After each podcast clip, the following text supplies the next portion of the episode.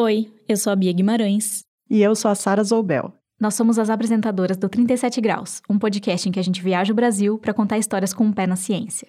E você está prestes a ouvir o primeiro episódio de Epidemia, uma série do 37 Graus em parceria com a Folha de São Paulo, com apoio do Instituto Serra Pilheira e do programa Google Podcasts Creator. Alô, alô, alô. Você topa responder uma pergunta? Sim. Você lembra qual foi a epidemia que mais te marcou, assim, que você mais ficou com medo na sua vida? Eu acho que o que tá marcando é essa daqui agora. Porque eu nunca vi um negócio desse na vida. Mata, né? Então dá medo. E outra, não é doença nossa, vem de longe. De tempos em tempos aparece uma nova epidemia que deixa o mundo em alerta.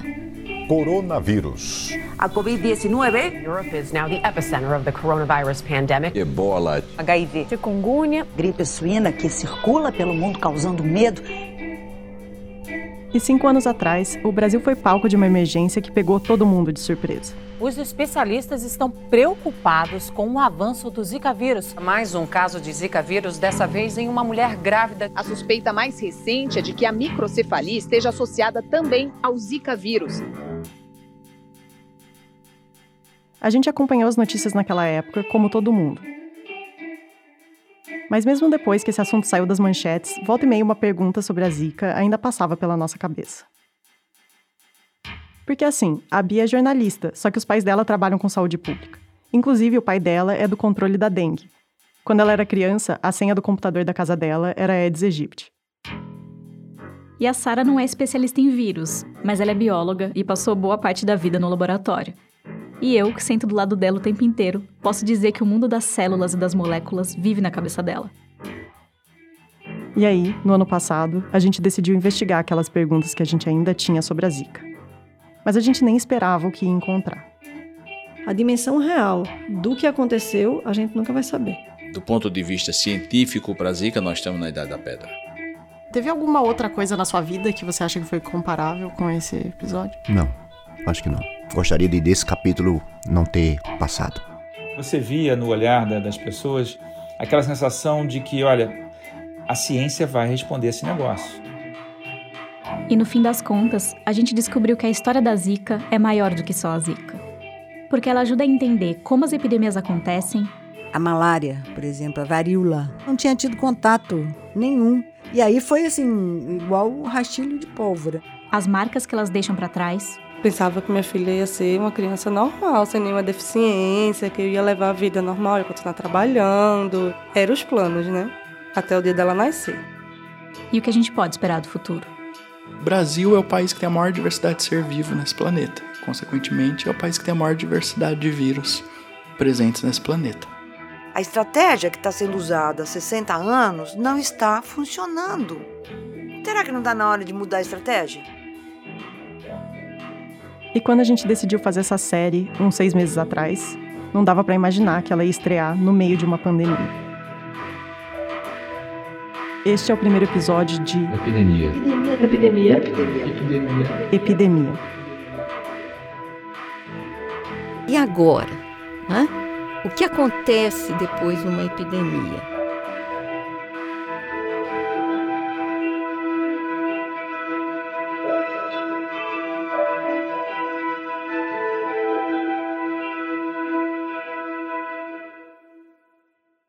A Bia vai começar a contar essa história logo depois do intervalo. Medicina dos Horrores. A história de Joseph Lister, o homem que revolucionou o apavorante mundo das cirurgias do século XIX. Na década de 1840, a cirurgia era um trabalho imundo, que deveria ser evitado a todo custo. Lançado pela editora Intrínseca, o livro da historiadora Lindsay Fitzharris vai te transportar para a época em que os cirurgiões se gabavam por fazer amputações em 30 segundos, mas sequer lavavam as mãos. Era mais fácil voltar vivo de uma guerra do que de um hospital. Nesse cenário, Lister desafiou a própria medicina para travar uma batalha contra algo que ninguém levava a sério. Assim, voltou a atenção para descobrir um modo de destruir os micro-organismos dentro do próprio ferimento. Os micro-organismos. Em pouco tempo, a ferida começou a se fechar. O link para comprar o livro Medicina dos Horrores está na descrição do episódio. De repente, O futuro da medicina pareceu não ter limites.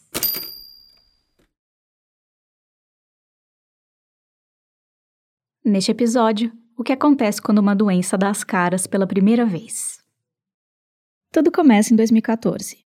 Se você não lembra qual era o cenário geral do país naquele momento, eu te ajudo. Primeiro que foi ano de Copa no Brasil. O país do futebol sediando uma Copa do Mundo depois de mais de 60 anos. Teve protesto de não vai ter Copa, teve obra mal acabada, mas também teve torcida. Festa, gringo para todo lado. Prepare-se, o Hexa está chegando. E claro, uma boa dose de humilhação. Lá vem eles de novo. Gol da Alemanha! 2014 também foi ano de eleição para presidente. Dilma Rousseff e Aécio Neves continuam tecnicamente empatados. Dilma e Aécio estavam super apertados na disputa e os nervos de todo mundo estavam à flor da pele. E assim que a Dilma ganhou, já começaram as primeiras manifestações pelo impeachment. Só que enquanto a Copa e as eleições tomavam conta das notícias, nos hospitais o assunto era outro: a chikungunya. Uma prima da dengue que, apesar de ser mais rara, causa muita dor nas articulações e pode deixar uma pessoa incapacitada por anos. A chikungunya tinha desembarcado no Brasil e já estava fazendo algumas vítimas no Nordeste. Quando chega uma doença nova num país, os médicos e gestores públicos têm que combinar um jeito de lidar com ela. Criar um protocolo de como vai ser o atendimento, as notificações, o tratamento. Então, o Ministério da Saúde convocou alguns infectologistas, epidemiologistas e clínicos para montar esse protocolo. E esses especialistas acabaram criando um grupo de WhatsApp chamado Chikungunya a Missão. Um dos médicos desse grupo era o Kleber Luz, um infectologista de Natal, no Rio Grande do Norte. A gente foi encontrar com ele no hospital onde ele trabalha, mas quem recebeu a gente na porta foi o secretário dele, o Sérgio, que inclusive estava andando de muleta, bem devagarzinho, justamente por conta da chikungunya. Ele estava se recuperando com a ajuda do Kleber. Se Kleber mandar, eu como cocô de burro no dia seguinte. Ele mandando, eu como. Agora, outra pessoa mandar, não adianta, eu não vou comer. Ele disse que o Kleber nunca se atrasava para nada, mas naquele dia aconteceu. O Kleber chegou quase uma hora atrasado. E eu acabei de acordar. O Kleber é aquele tipo de médico que adora um sintoma intrigante, uma epidemia misteriosa. Vira e mexe, os colegas pedem ajuda para ele quando precisam decifrar um diagnóstico difícil. E ele curte essas coisas meio que desde sempre. O pai dele era farmacêutico e tinha livros de parasitologia em casa. Ele lia e lia e relia. Aquilo era para mim era como fosse um filme de Aladdin que a criança e revê. Ele ficava horas folheando fotos de piolho ou Aquelas imagens também de filariose. Ele achava esses bichos incríveis e também tinha uma queda pelos vírus. Não tinha como ser outra coisa que não um infectologista. E aí, deu no que deu. A rotina dele hoje é cheia de dengue, leishmaniose e hepatite, tanto no hospital como na Universidade Federal do Rio Grande do Norte, onde ele dá aula e faz pesquisa. Mas voltando para 2014. Naquela época, o Kleber já estava de olho na nova doença que tinha chegado no Brasil, a chikungunya, e ficava trocando informações e notícias no grupo de WhatsApp Chikungunya a Missão. No grupo, praticamente só se falava disso. Até que, no começo de 2015, surgiu um assunto novo. Médicos de diferentes lugares do Nordeste tinham começado a notar uma doença misteriosa. Os ambulatórios estavam apinhados de gente reclamando de Conjuntivite, E- febre baixa, e às vezes um pouco de. dor articular, alguns tinham inchaço. Mas o pior mesmo era o rash ou rash, umas manchas vermelhas que aparecem pelo corpo e coçam muito. Tive todos os sintomas. Essa é a Germane Grace, do Recife. Eu tive as manchinhas, tive a dor na articulação, eu tive a febre. Você vai ouvir bastante a voz dela nessa série, mas não ainda. A questão é que era muita gente nessa situação.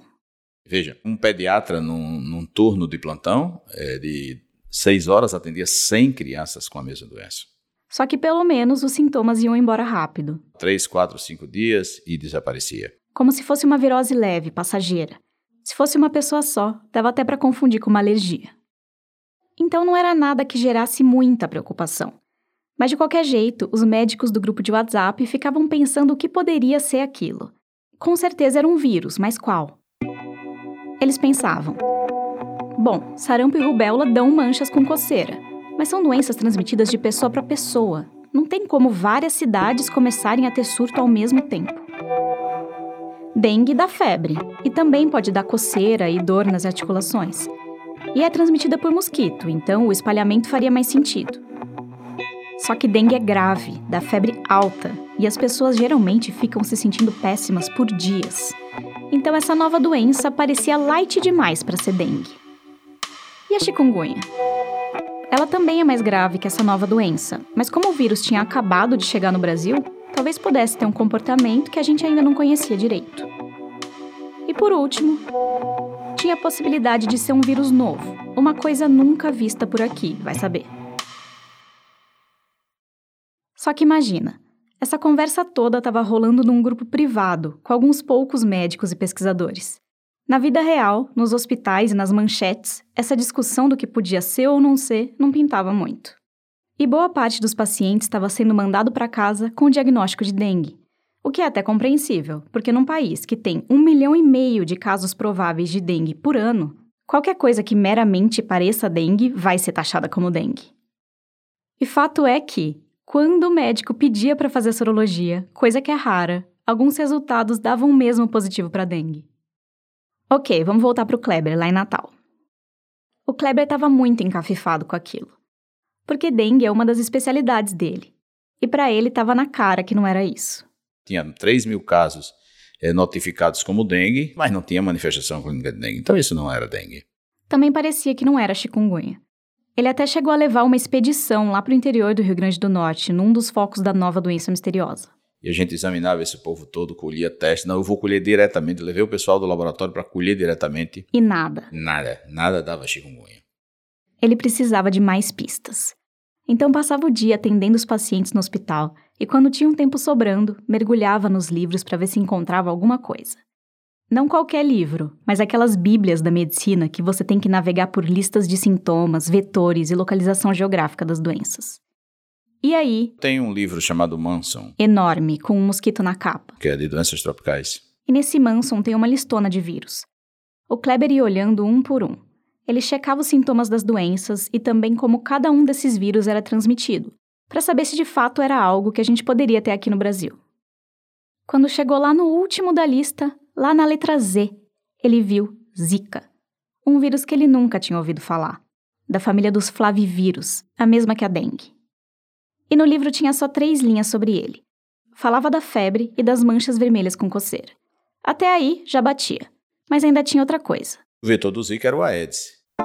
O Aedes, o mosquito mais famoso do Brasil, fazia um par perfeito com o vírus Zika. E como o Zika é parente do vírus da dengue, fazia sentido que alguns pacientes tivessem tido os exames positivos para dengue. Podia ser uma reação cruzada, porque os testes têm mesmo dificuldade de diferenciar os dois. Enfim, o Zika estava preenchendo todos os requisitos. Então só podia ser ele.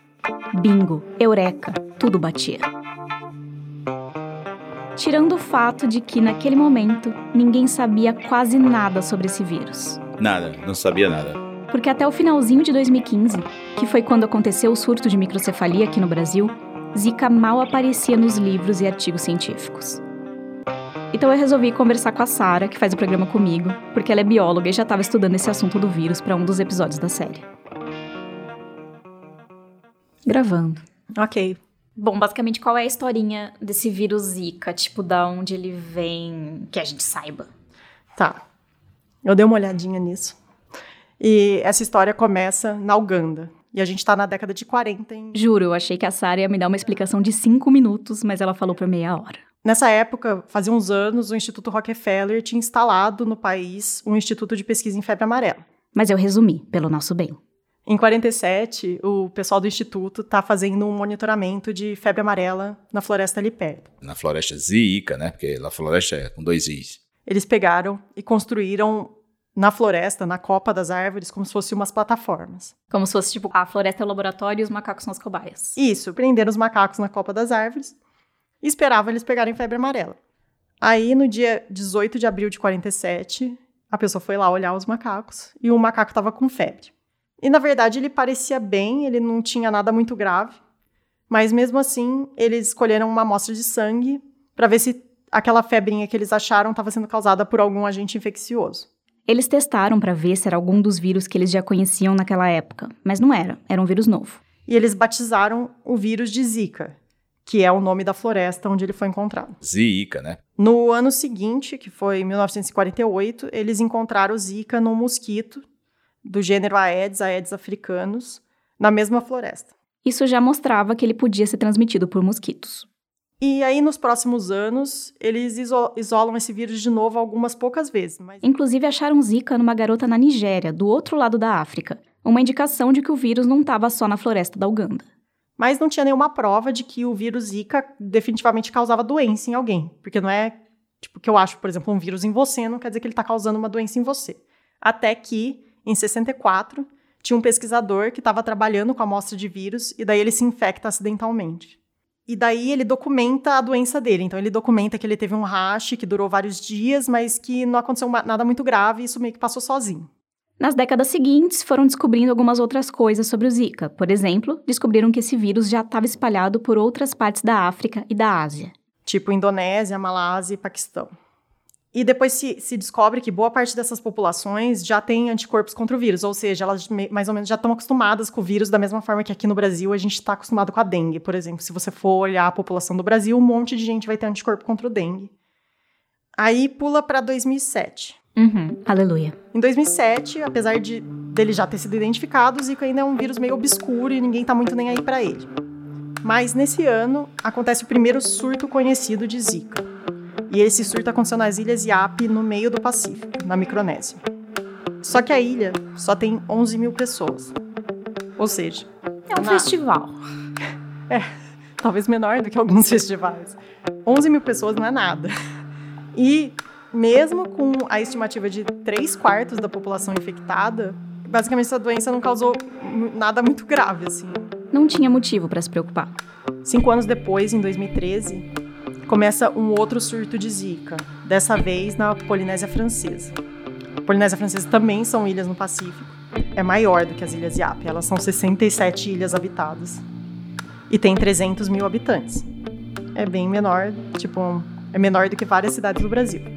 Mas mesmo assim, na época, não se associou a doença a nenhum sintoma ou problema mais grave. E o fato de ter acontecido numa, num conglomerado de ilhas no meio do Pacífico com pouca gente, é, ficou conhecido muito provavelmente só lá, tipo. Sim, ninguém, ninguém sabia nada. O que aconteceu é que foi publicado e tal, descobriram, tipo, falaram, ah, teve Zika aqui. O que aconteceu é que o Zika só mostrou a cara dele quando pegou realmente uma população grande. Que nunca tinha tido contato com ele. E, e isso foi aqui. Para você ter ideia, só em Pernambuco tem 10 milhões de habitantes. Isso é mais que 30 polinésias francesas. Então, basicamente, em 2015, Zika era uma doença que ainda não tinha causado alarde em nenhum lugar do mundo, que praticamente ninguém nunca tinha ouvido falar. Por isso era meio esquisito pensar que esse tal de Zika podia ser o vírus que estava perturbando os hospitais do Nordeste. Mas o Kleber estava seguro daquela hipótese. Isso era zica, isso era zica. E em março de 2015, ele jogou a ideia lá no grupo Chikungunya a Missão, que continuava a todo vapor. A uns 300 quilômetros de distância, no Recife, capital de Pernambuco, um médico clínico chamado Carlos Brito ouviu o alerta do WhatsApp. Estava com a família no, no, no, jantar, eu, a esposa e as filhas, e quando o Kleber, no grupo do Chikungunya Missão, ele levanta a hipótese de que acha que a hipótese é zika, né? O Carlos é professor da Universidade Federal de Pernambuco e também trabalha com a Fiocruz de lá. Eu trabalhei na cólera, responsável pela unidade da cólera. Ele é um especialista em dengue e sempre lidou com epidemias. Então sempre gostei é, das doenças infecciosas com formação de clínico. Mas antes daquela mensagem do Kleber, ele ainda não tinha ouvido falar de Zika. Então ele pediu licença para a família, levantou da mesa e foi pesquisar sobre a doença. A característica era exatamente aquela, ou seja... Parecia muito com o que ele tinha visto nos ambulatórios do Recife dezenas, centenas de pessoas sendo atendidas na emergência com a mancha que coçava e às vezes o único motivo que levava o cidadão à emergência eram esse rash. O Carlos comprou a ideia na hora. Na, mesma hora postou, eu postei lá, disse, Kleber, eu acho que essa é a hipótese. Acho que esse é o caminho realmente a ser defendido. Mas não foi assim com o resto da comunidade médica. O Ministério da Saúde e os governos de alguns estados ainda estavam batendo na tecla da dengue, Estavam inclusive armando forças-tarefa para provar que aquela doença era, sim, dengue.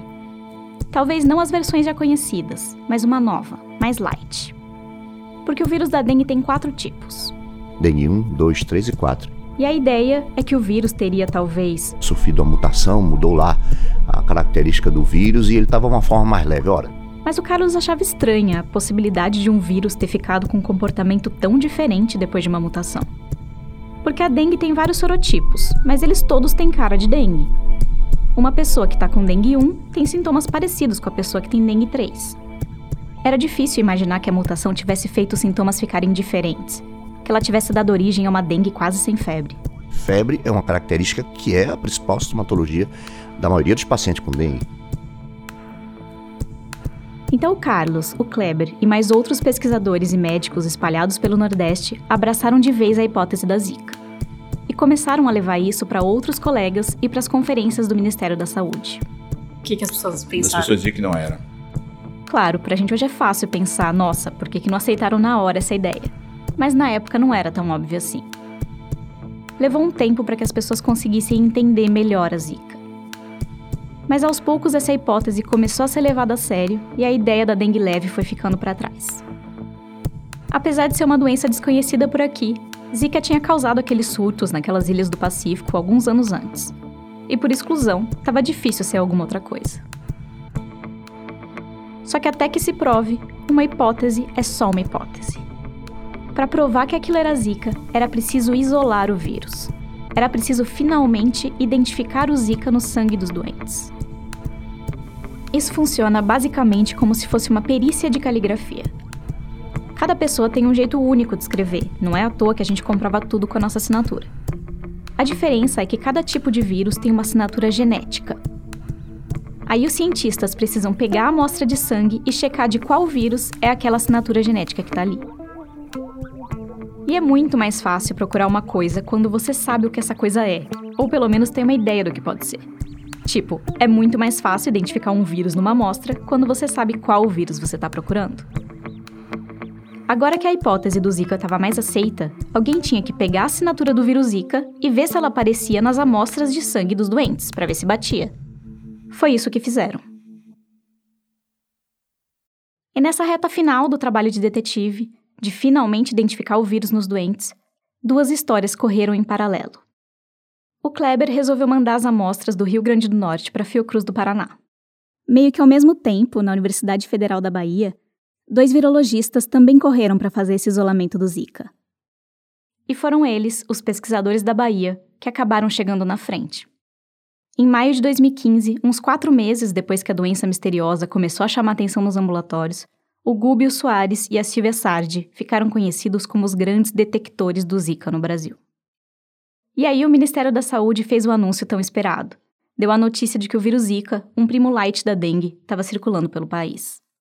Quando ligaram para o Kleber para contar, Ah, Kleber, deu zica, deu zica. ele nem se comoveu. Eu já sabia. Isso aí é. O caso estava resolvido, mas ainda meio esburacado. Até hoje não se sabe muito bem como e quando o Zika chegou no Brasil. É difícil rastrear exatamente, mas existem algumas hipóteses. Uma delas é de que o Zika teria vindo na época da Copa do Mundo de 2014, aqui no Brasil. Veio gente do mundo inteiro e, quem sabe, um vírus disfarçado no meio da multidão. Mas em 2014 também teve um campeonato de canoagem no Rio de Janeiro que recebeu vários atletas de ilhas do Pacífico. E aí essa é outra hipótese. Só que acontece que um grupo de cientistas encontrou Zika em amostras de sangue colhidas em 2013 no Brasil, antes desses dois eventos. Então as coisas ainda estão meio incertas, precisam de mais investigação. E essas são só algumas das possibilidades, existem outras. E talvez a gente nunca descubra a rota exata, porque o Zika não foi igual ao coronavírus, que já estava todo mundo ligado, só esperando ele chegar no Brasil. Zika entrou de fininho, sem fazer alarde. Mas fato é que sempre que acontece um grande evento, Eventos de igrejas, eventos de rock, ou de esportes, que vem gente do mundo inteiro. os infectologistas e epidemiologistas do país sede ficam em alerta. Eles já sabem que pode chegar uma doença nova naquela região ou reaparecer uma doença antiga, que já tinha sido eliminada. E mesmo sem grande evento, tem um monte de voo internacional decolando e pousando a cada minuto em todo lugar. Vira e mexe veio uma nova doença que deixa o mundo em alvoroço: ebola, H1N1 e agora a Covid-19. A surpresa da Zika foi ela ter aparecido por aqui quando todo mundo esperava outra coisa. Quando o Brasil estava de olho na entrada da chikungunya e no aumento da dengue. São três doenças fáceis de confundir. E uma surpresa maior ainda foi ela ter enganado a gente por tanto tempo. Se você pensa no que está acontecendo com o coronavírus, por exemplo, a resposta é muito mais imediata. Você cancela voo, fecha a fronteira, adia evento, tenta impedir a dispersão de todo jeito. Mas a Zika demorou meses para mostrar que veio. E como você combate um problema quando você mal sabe que ele está acontecendo?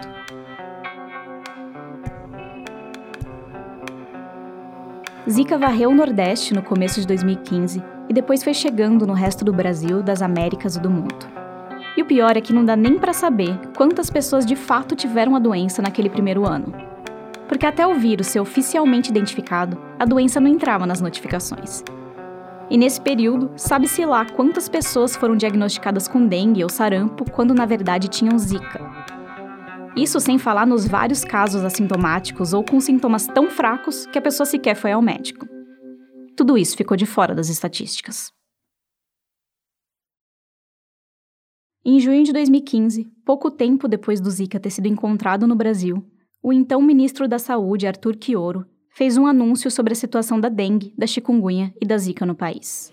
É, a primeira questão, deixa eu passando aqui. O vídeo dessa fala tem 43 minutos. Nos primeiros 40 minutos, o ministro se reveza entre dengue e chikungunya. E só nos últimos 3 minutos ele toca na zika.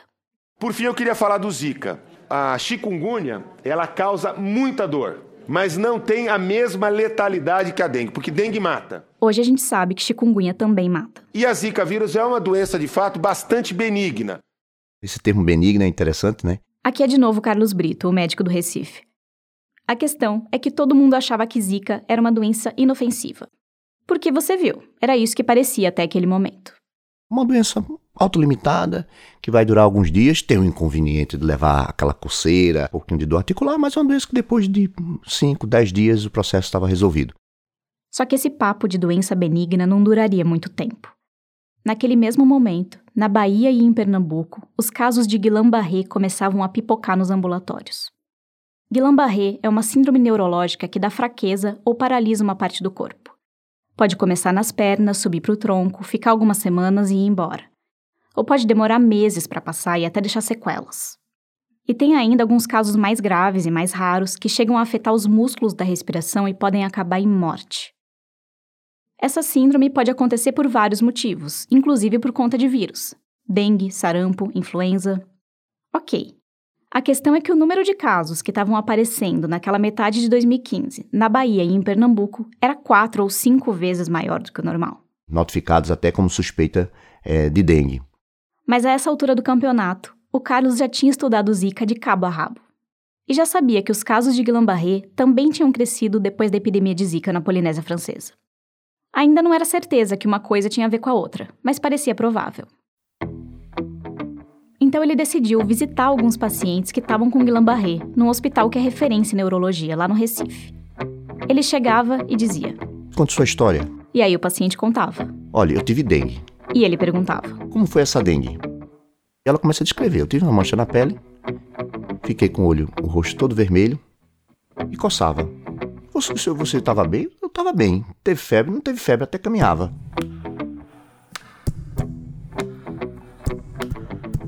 Com essa descrição, o Carlos sabia que aquilo não era dengue. Era a zika dando sinais de que não era tão inofensiva assim do mesmo jeito que tinha acontecido na Polinésia Francesa. E por alguns meses, se acreditou que isso era o pior que Zika poderia fazer com alguém. Guillain-Barré é assustador, mas eu sei, e você sabe, que não foi por isso que Zika deixou o mundo inteiro em pânico. Quando é mais ou menos no mês de junho, julho, é, me liga uma senhora, uma italiana, dizendo que ela havia estudado em Natal durante o primeiro semestre e que estava grávida na Itália e que o filho dela tinha má formação. E que ela, os médicos da Itália achavam que era essa doença, achavam que era o Zika. E aí ela me faz contato e eu digo, olha, fica tranquila, é tudo menos Zika. Essa microcefalia do seu filho não é de Zika, não existe isso. O Kleber nem imaginava, mas a microcefalia ia mudar tudo o que a gente achava que sabia sobre Zika. Me chamaram na UTI, tava todo mundo esperando. Vanessa, tem três pacientes com microcefalia aqui. Eu disse, nossa, peraí, tem alguma coisa errada. Aquilo para mim foi um grande susto. Nessa hora você parou e falou, tipo, já vi isso em algum lugar. Aí eu disse, isso, isso é característica do Zika.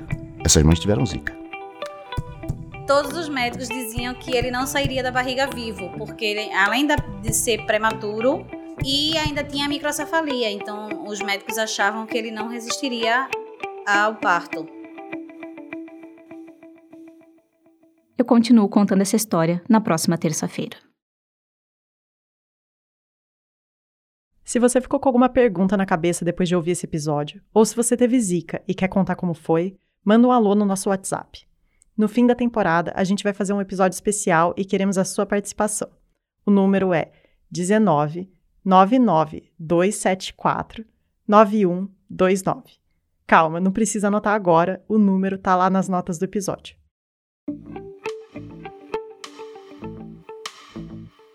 Só um aviso. Esse episódio foi atualizado no mesmo dia da publicação original para corrigir uma informação sobre os casos de Guillain-Barré na Polinésia Francesa. Epidemia é uma série do 37 Graus em parceria com a Folha. Os episódios saem sempre às terças-feiras. E aproveita para acompanhar a 37podcast nas redes sociais. A apresentação, o roteiro e a edição da série Epidemia são feitos pela Bia Guimarães e por mim, Sara Zoubel. Esse episódio teve a colaboração do Bruno Rezende. A trilha sonora é do Gabriel Falcão e a ilustração é da Larissa Ribeiro. O 37 Graus é uma produção do Lab 37 e tem o apoio do Instituto Serra Pilheira, que financia a pesquisa e a divulgação científica no Brasil. E também faz parte do programa Google Podcast Creator.